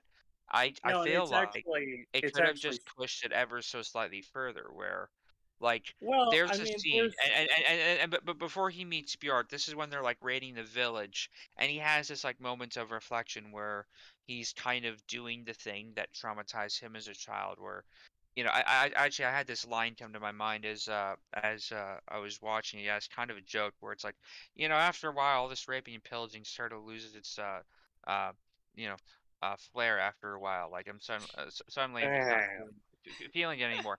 But there, there, so there was a scene in this where they start burning that hut with the people inside. That is very reminiscent or very much from like Come and See. Yes. I don't know if you've seen that film, but that's a film that pushes things to a, a place that you don't expect and really makes you kind of question uh, your view of reality a little, little bit. And I guess Well- just because Well, it reminded me of that, and, also- I and certain sequences also See- reminded me of The Fountain. I, I guess those those those films that really uh, did that. You could also compare this to Mandy in a sense, and, and when when you're talking about like it takes a simple plot, but then has this really beautiful art house kind of execution of it. Um, Well, I mean, come and see is is doing something entirely different. I mean, I don't I don't This think true. that that's I don't think that that's necessarily a fair comparison. Now, well, would no, it, it, with it's it's the you- hut burning specifically that reminded me of Come and See. No, and I mean, I, I would I, I would agree with you on Mandy, but I think this is light years above Mandy. I mean, this don't is I It- this might- disagree, but I I disagree, but I can see why I I can see why you would say that. It's fair for you to say, but personally, I I, I prefer Mandy. Yeah, I think I do. sure, too. and I mean, there, there's something Love about it. I mean, I get the comparison. You know, I I absolutely mean, love Mandy, and and and well, and, no, and uh, a lot of people do. That didn't work. and, for and me. Nathan, I know you love Mandy so much. You wrote a song based on it. I did write I did write a song about it. shameless self promotion on the podcast. Keep Um, going. No, but, but you know, but no. I mean, I I I think this film has the potential to go on and be a classic. I think people are going to need to find it. This film did not do great at the box office, unfortunately. Which is unfortunate. Which Despite is- my Which is a shame. Like, yeah. It's a crime. oh, it, it- it's an absolute shame. I wish I had watched this before I saw everything everywhere all at once, because that blew kind of my expectations for a theater going experience out of the water. Um, I, I'm not saying that this film is any lesser because of that, but man, this it, it still is a great film. Well, I- I, mean, when I look at this, this kind of scratches that itch where you're like, you know, this is it, it's straightforward in a way, and it's like you could go into this as a casual sort of film goer and have a good time with it. Like it's definitely a popcorn film. There's action, there's adventure, there's you know sex and violence and all these things that you look for. But at the same time, it's like there is this kind of deeper text to it, and I mean, I, I feel like we need more of these films. I feel like this is what is going to like heal cinemas and get people back. I don't know that they're quite ready for it, you know, but I think Oh. this is this is a massive step in the right direction. Oh yeah. Yeah. This and everything everywhere all at once, I think will uh, save cinema. And everything that you're saying is what I would apply to that film, um, as well, which is completely off topic. But no, I, I I'm I'm 100% for that sentiment. I do want to see more films like this that have this kind of ambition and have this kind of stellar cast behind it and direction behind it. Uh, And maybe I may, may, may, maybe I just had somewhat heightened expectations after seeing uh, the lighthouse, and I really wanted to be completely mentally, you know, thrown for a loop in that kind of sense. So maybe I, I was having that certain kind of expectation in mind, where the ambition of this film is a little different, where they are going for this kind of straightforward, a a little more like straightforward kind of narrative, but there is that, you know, scale of ambition to it. I really I loved mean- the dream sequences in this. Like I said, it reminded me somewhat of The Fountain, which is a film I absolutely adore. Yeah, But no, for the sure. film and doesn't mean, I even feel think- consistent. Sorry, real quick. The film doesn't even feel consistent in being the generic revenge movie. Like it feels like it's stuck between, you know, being an epic revenge story with sex, love, violence, and a tragic story, like tragic love story and the tragic family story. But it's also like a slow burn, you know, small community gets, you know, is driven against each other like The Witch was but it also feels like it's trying to capture the magic of the lighthouse to me with all the dream sequences and oh, did it really happen elements with like the draugr and the Valkyrie. Like it doesn't feel like it has a consistent tone or leg to stand on. I feel like Robert Eggers couldn't decide if he wanted to fully devote you know, to making an epic fantasy movie, or if he wanted to do another psychedelic, crazy, ex- like drug fueled experience like with the lighthouse or to the witch to a certain extent Does- because that's what I people mean, want to see It, does, it doesn't feel does it consistent have to be one? Does, does it have to be one or the other though? I mean, I feel like there's fair room for like elements of all that kind of stuff well in the film, it, especially my problem you're, is it doesn't gel Mhm. like the elements don't gel for me i guess is what i'm trying to say it's more than welcome I to blend the elements I but it doesn't disagree.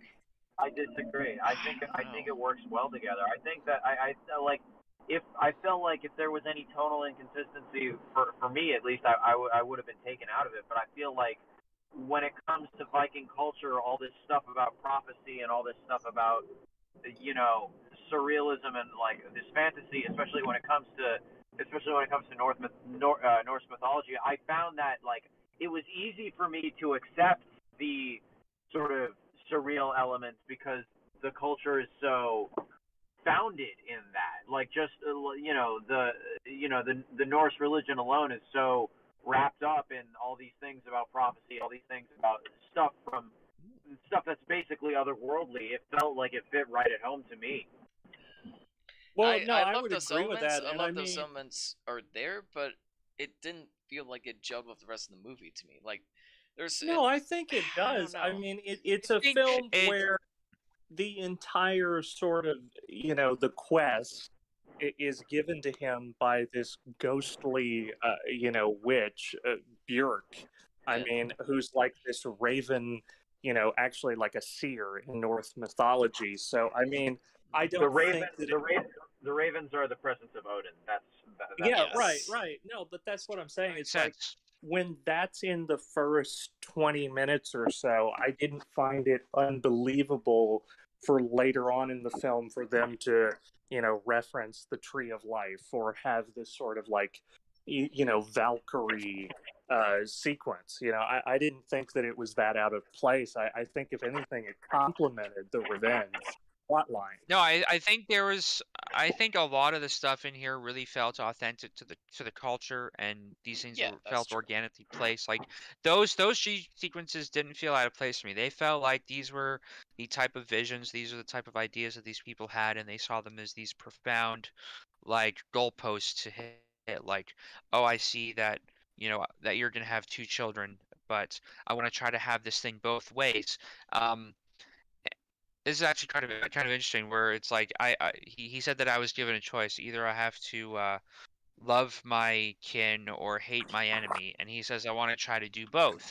Uh, but ultimately he ends up pulling himself away from one or the other and I feel like they could have I don't know I'm kind of curious what the aftermath would have been with his wife like what actually happened with her afterwards did things go the way he envisioned or they did they not answer that though. They answer that though because when you know when he kisses her neck, he has this vision of the tree of life, and it's it's extremely implied that his children will go on to be the future heirs of the kingdom. Like his his daughter will be a queen, essentially. Well, yes, it, it's implied, and that's a vision that he has, but does it actually happen? I mean, maybe I'm just wanting to well, really but I mean, it see that, but it's like, But this is like this is like the Uh, ending of Prisoners. It's like if you see him getting pulled out of the ground, I mean, does it very really? You lose some of the impact. that is Well- incredibly different. I, I, I would compare it to Pan's Labyrinth, where in her mind, uh, spoilers for this movie, uh, in, in her mind, when when she dies in Pan's Labyrinth, she ascends to heaven. Like this was the, like this was the ultimate test. Like I, I shed my blood and now I've ascended to heaven. But then you cut back to reality and re- realize, well, at least outside of, you know, outside of her mind, she's just, you know, a dead girl on the pavement, and it just contrasts these two things. And I think maybe I just wanted a little more contrast of what was fantasy in his mind or what was in his mind this fate and this destiny versus maybe a quote unquote reality of things. Maybe I just wanted a little Well, more I push mean, and but pull. that's But but, but that said, I still about a appreciated it. Problem though, you know what I mean? Like, Oh yeah, is- no, Eh, yeah. This this, this I don't I, think I'm, I'm just I'm just outlining what I criticism. wanted to see. Uses those Yeah. ideas, but doesn't do anything with it. Like I don't think it is just a me problem. I think the film It does teases something. It does something with it, but I wanted to see it just a, don't little push more. I just wanted to push it just a tad more. This is again nitpicking. I, I don't want to No, make I it seem like I hate nitpicking. this movie. Like there is a lot I do appreciate about it. Like it's Robert Eggers' attention to detail and historical accuracy is just on full display. Like the film looks fantastic. The production design and costume design looks very convincing and lived in. The music I thought was great. Uh, the first Robert Eggers movie not to be scored by Mark Korven, but they did an excellent job with all the instruments and the chanting. Anytime you add chanting to his film soundtrack, by the way, immediate chef's kiss. Just makes it ten times Oh. better for me. I, I I love the whole throat singing thing. It's something that I Mhm. practice my own time that I'm not gonna uh, grace your ears with right now. Dude, but I loved and no ever since uh you know hearing that in Dune and then this movie I just love hearing that kind of overtone throat singing and it feels very tribalistic. It actually reminded me a lot of the band Heilung I don't know if anybody knows them but it's the kind of music you listen to and it makes you want to move out into the woods and start a cult. I mean they pull a lot from uh, Norse mythology and proto-Germanic like languages and they they take like old poetry that's written back in those eras and they interpret it into music. And man just I'll put a link in the thing but check out uh Heilung playing live uh you'll see videos on YouTube sure fantastic stuff And uh, the performances are pretty solid overall. Like I wouldn't put this against any of the actors. They all do a great job of what they're given. Stellan Skarsgård, Skarsgård, sorry, Alexander. I don't know which Skarsgård is, but he was excellent. Like I don't think I've ever seen him this good in anything before. But he really drives it home, not just for his emotional performance, but his physical one. Like the man went through a really, really rough and brutal exercise program in order to get in shape for his character, and he is a thick boy. His shoulders are twice the size of his the rest of his fucking body, and I appreciate that level of dedication to like performing the role of an action character. But I don't know. It's just it's, there.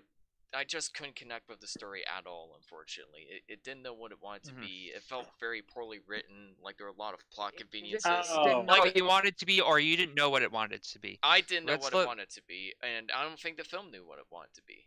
personally. I gotta disagree with that. I think that this Fair film enough. set out to be an elevated blockbuster. it set I out think to be that that. this- I don't think it achieved it. I, disagree. I think mean, it no, I, no, I, I I this is- disagree. I think it knows what it wants to be, and it was really convicted. I just wanted to see it be pushed ever so slightly more, and I would have absolutely loved it. I still really, really liked it. What would you guys? give yeah, it out no, 10? I mean, uh, for me personally, uh, let's start with Nate. Is Nate still here? Hey Nathan, you with us? I know Ian just dropped a giant ass stink bomb on this film, but we need to we, we want to clear the air Did I break you, and, Nathan? and, and, and get into some ratings. I, I'm sorry. I feel bad. His, You his audio's bad. You're Alright. bad, and your I- I- opinion is bad, Yeah. and you should maybe his bad. audio just isn't working right now, but Yeah. Well, I'll I'll open the floor. Do. I mean, for me personally, this is a nine point five out of ten. Dude. This is movie of the year. Might be one of the best movies of the last decade or so. I loved this film. I loved what it accomplished. I think it is just masculine and brutal and metal as fuck. I, I That's true. I'll It give Oh, pretty yeah. fucking metal. It It's- pretty yeah. fucking metal. What are what are you giving this, Nate? I yeah, honestly, it's like a nine point five to ten out of ten for me. I gave it a I gave Yeah. it a five star. I gave it a five stars on Letterboxd just because I couldn't not. It had so many elements that I really loved. One of my favorite things about the film, and this is such a small detail, but um, when I was in college, I took a Viking literature class, and my professor he just knows anything and everything about Vi- Viking culture. He taught us so much, so much that I couldn't even like, so much that I can't like even retain all of it. But like, I'm going up to I'm going up to Oregon in about like uh, in, a, in a couple of weeks. I'm gonna have a catch up session with him and probably talk about this film and uh, Nice. you know review s- re- review some of the things that he taught me about Viking culture. But one of my favorite little details about this film was so you remember when he fights the Draugr Mhm. and he cuts its head off. Yeah. oh yeah, You know what he what he did was he took the head and he placed it on it uh, on its ass, and that is Yeah. Yeah, that's That- accurate. Yeah. that's a small little detail in Viking lore. When you kill the undead, you're supposed to sh- you're supposed to stick the head up the ass. Now, see, actually, I, re- I actually really about like that whole sequence, and and this is the thing that I really liked. I like that he has this fight with this creature, this draugr, who like gets paralyzed in the uh, in the sunlight, but then the camera dollies back and see and reveals that he imagined that whole thing, and he was just like preparing himself in case this thing reanimated and came back to life, but then it just fell to dust as that he took the sword away. And I wanted to see more reveals like that. I wanted to be led to to believe a certain thing from the character's perspective and then to get the rug pulled out from under me. Like it happened a couple times in that scene and with uh, his thing with the mother and i guess i just wanted to have that happen once or, one or two times more. I wanted the rug to really get pulled out from under me and like everything i was coming up to and believing in was a lie.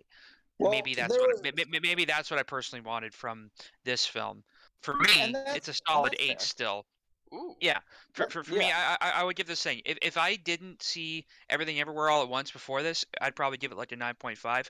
This film is still a solid eight for me. I think that Everything like, ev- yeah. there was Everything everywhere is a, like a ten. Oh, I, I loved ev- I loved everything everywhere. I thought everything everywhere I was still fantastic. need to I, see I it. did Oh, yeah. I did like this better though. I did I, I did like this Okay. better. I s- and I saw Right. I saw I saw everything everywhere first. Um Yeah, So- I, I saw I saw it just last week, and it's like best film of the year for me. But no, that's cool. I, I like that. Well, you also really studied this literature with this person, and that's a great way for you to reconnect with that person later. So I could tell that this was absolutely right up your alley, and it's I'm glad that we're talking to somebody that really appreciates this and really has a, a learned understanding of what they're referencing. I, I'm wondering if there's a lot of stuff in here that I just missed out because I have no idea about the culture. It feels authentic to me, but there's no way I know for sure. And I like that you pointed out that, you know, facts about him shoving the head up the ass and how that's a and that's there's something that they would do. Yeah, no, that's that's something that in, in Viking culture they would do. The the the this is very reminiscent of a lot of the Icelandic family sagas, which like there's something called like I mean th- there's something called a there's something called a man price, which is like basically uh, the Viking Viking law is uh, there are disputes that are settled at what are called things, and basically the way that a thing works is that if there's a dispute, one guy shows up, brings his guys, the other guy shows up, brings his guys. Whoever has more guys basically basically wins. Um, but the lot of a, a lot of Viking culture is about um, is about family, is about honor, is about vengeance and, and revenge. And like if if if if a member of your family is killed, you are expected to to to basically take the man price and and and uh, be revenged. So that's um, I think I just thought that this this film was so authentic to Viking culture, and it was so just you could tell that Robert Eggers really did his research and really paid Mhm. attention to, to like to all the details about about this about this ancient culture, and like for me, just like honestly, my favorite well, my favorite moment in the film, aside from the volcano fight, which was Dope. Oh, that was badass. That was like that was on par with like Mordor and the whole fight sequence in uh, Revenge of the Sith on whatever that planet is. I mean, this is like the this feels like the real world version of those. I events. think we cut out. What happened? Oh, we didn't cut Oh. out. You cut out, Stephen. I can hear Ah, him just I cut out. Okay. What'd you cut out on? I cut out on uh, Nate talking about Viking mythology. I was I was very captivated. I was listening, and then suddenly I my signal dropped. I guess. Well, we're talking about how Um, metal the volcano fight is at the end. Oh, the no, volcano you know, fight was it- fantastic. You know, it is funny. I, I, I my, uh, my, my buddy turned to me at this point uh, when we were in the theater and said, uh, "How much do you want to bet there's a uh, uh, who, who has the high ground joke?"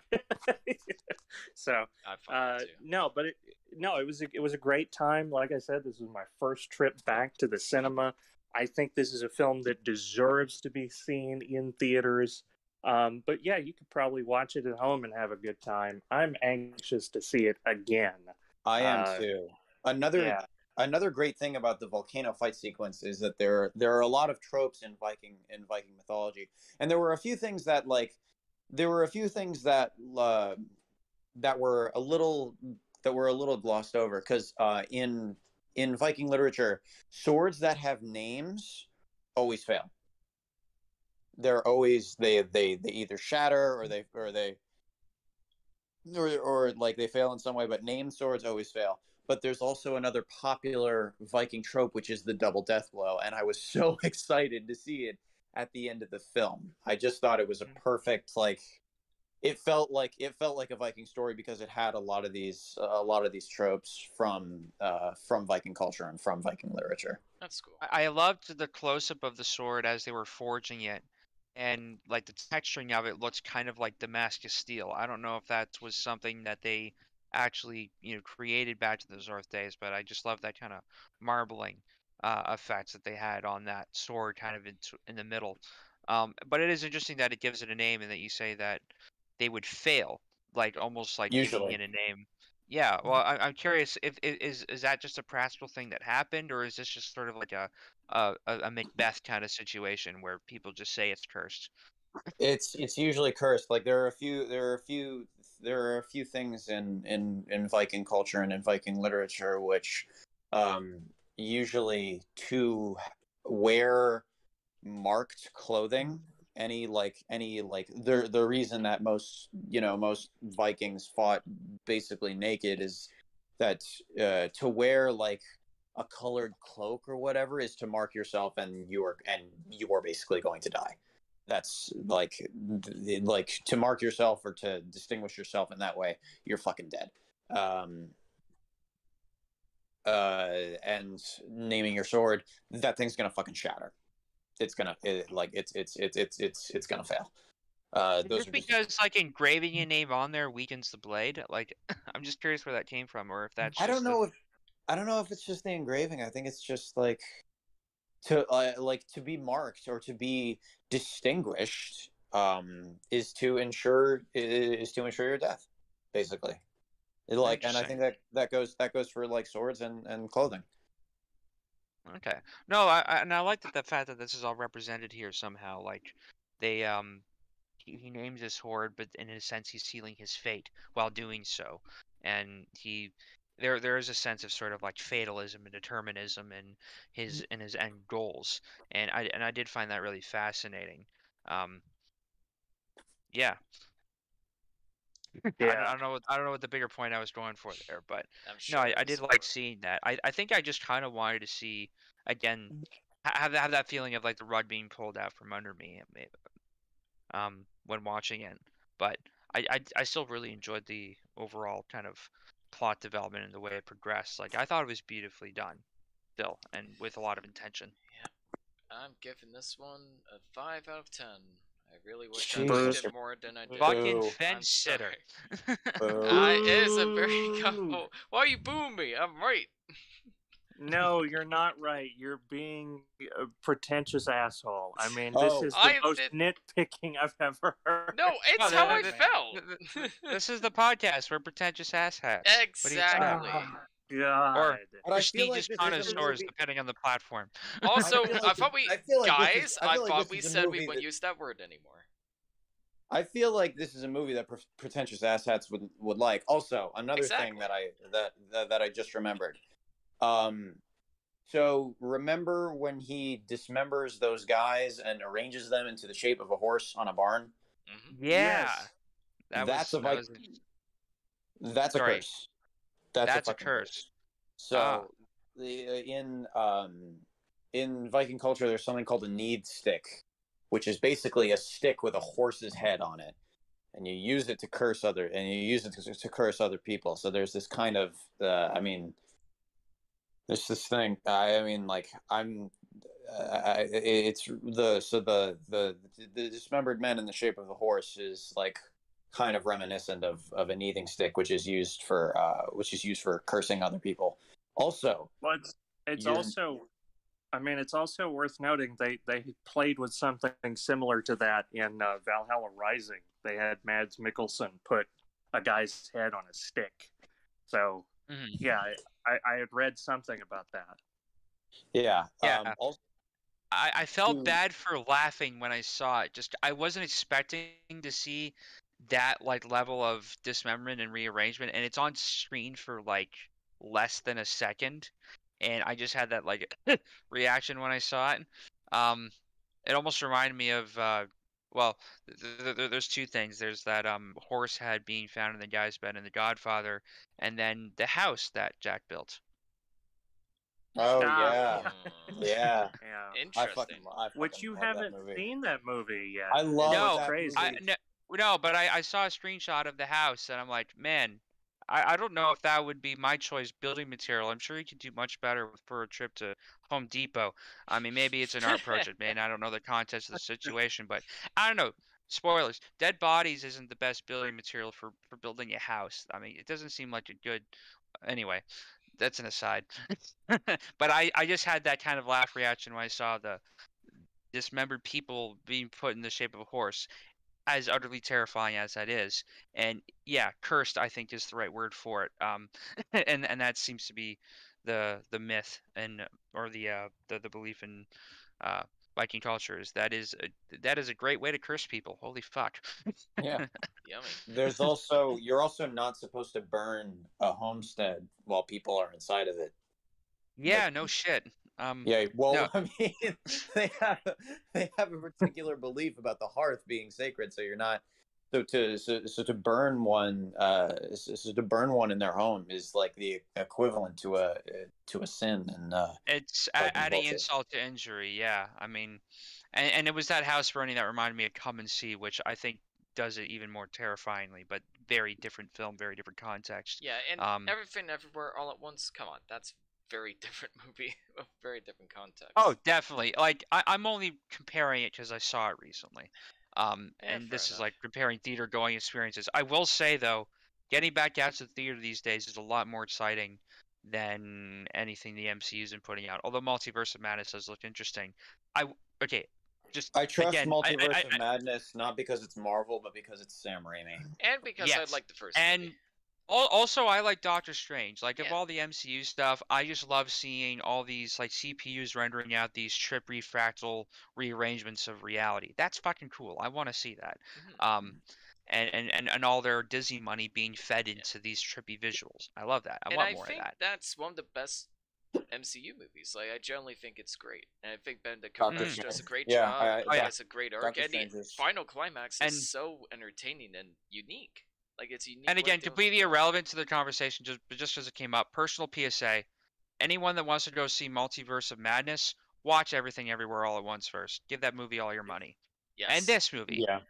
Give give these give these movies all your money because we want to see more movies like this. Period. I agree. I think movies. I, I want to see more movies that are like that are like this that are independently funded or pr- produced, made with. Art uh, house blockbusters need to be yes. more of a thing. it needs to be a No, no. I, I agree. And I said this recently uh, in a group. It's like, you know, on, on Facebook, and it, it may have been the A24 group, it, it may have been one of those, but I, I was making the point that it's like people are so tired of, uh, you know, going to the theater and it's like you can watch Spider Man No Way Home, or, you know, you can watch something like, you know Saint Maud or something. I mean, I'm using that as an example, but something that is so art house that it doesn't have the appeal that some of these, you know, that, that films like this, The Northman, uh, something like, uh, you know, I would say Uncut Gems, or or maybe like a,